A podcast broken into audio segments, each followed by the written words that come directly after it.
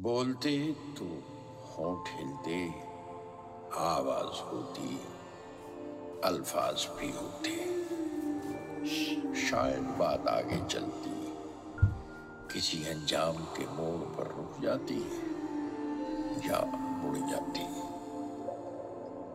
मगर चुप की आवाज़ न रुकती है, न बुझती है। अल्फाज खत्म हो जाते हैं।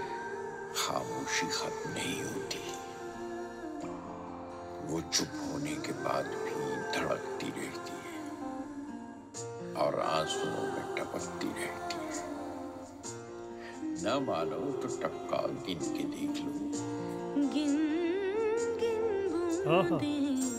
अखियाँ छलकी। क्या बात। गिन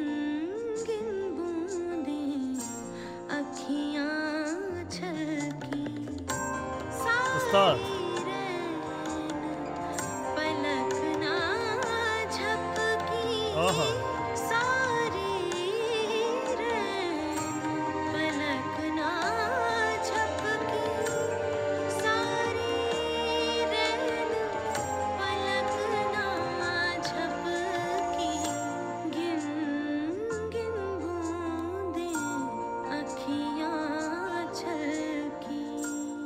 गिन गिन बूंदें, अखियाँ छलकी वाह, क्या उस्तादी है उस्ताद शायर की।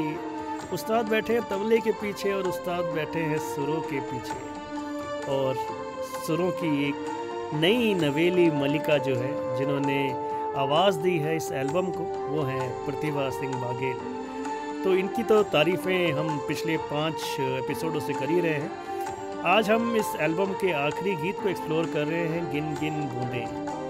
दोस्तों, ये एल्बम है बोले नैना साइलेंस स्पीक। जैसा कि नाम से ही ज़ाहिर है, ये खामोशी के वो अफसाने हैं जो ज़ुबान पर नहीं आते शायद। ये वो खामोश अफसाने हैं जो आँखों से बयां होती है, ये वो खामोश अफसाने हैं जो आंसुओं में ढल जाती हैं, ये वो खामोश अफसाने हैं जिन्हें सिर्फ़ सुना जा सकता है, समझा जा सकता है। ये गीत जो हैं, हर गीत एक खूबसूरत मोती की तरह है, हर गीत। सुनने लायक छः बहुत ही प्यारे गीतों को समेटा है सूफी स्कोर ने इस एल्बम में। और ये चार कलाकारों ने इसमें साथ में जुगलबंदी करी है।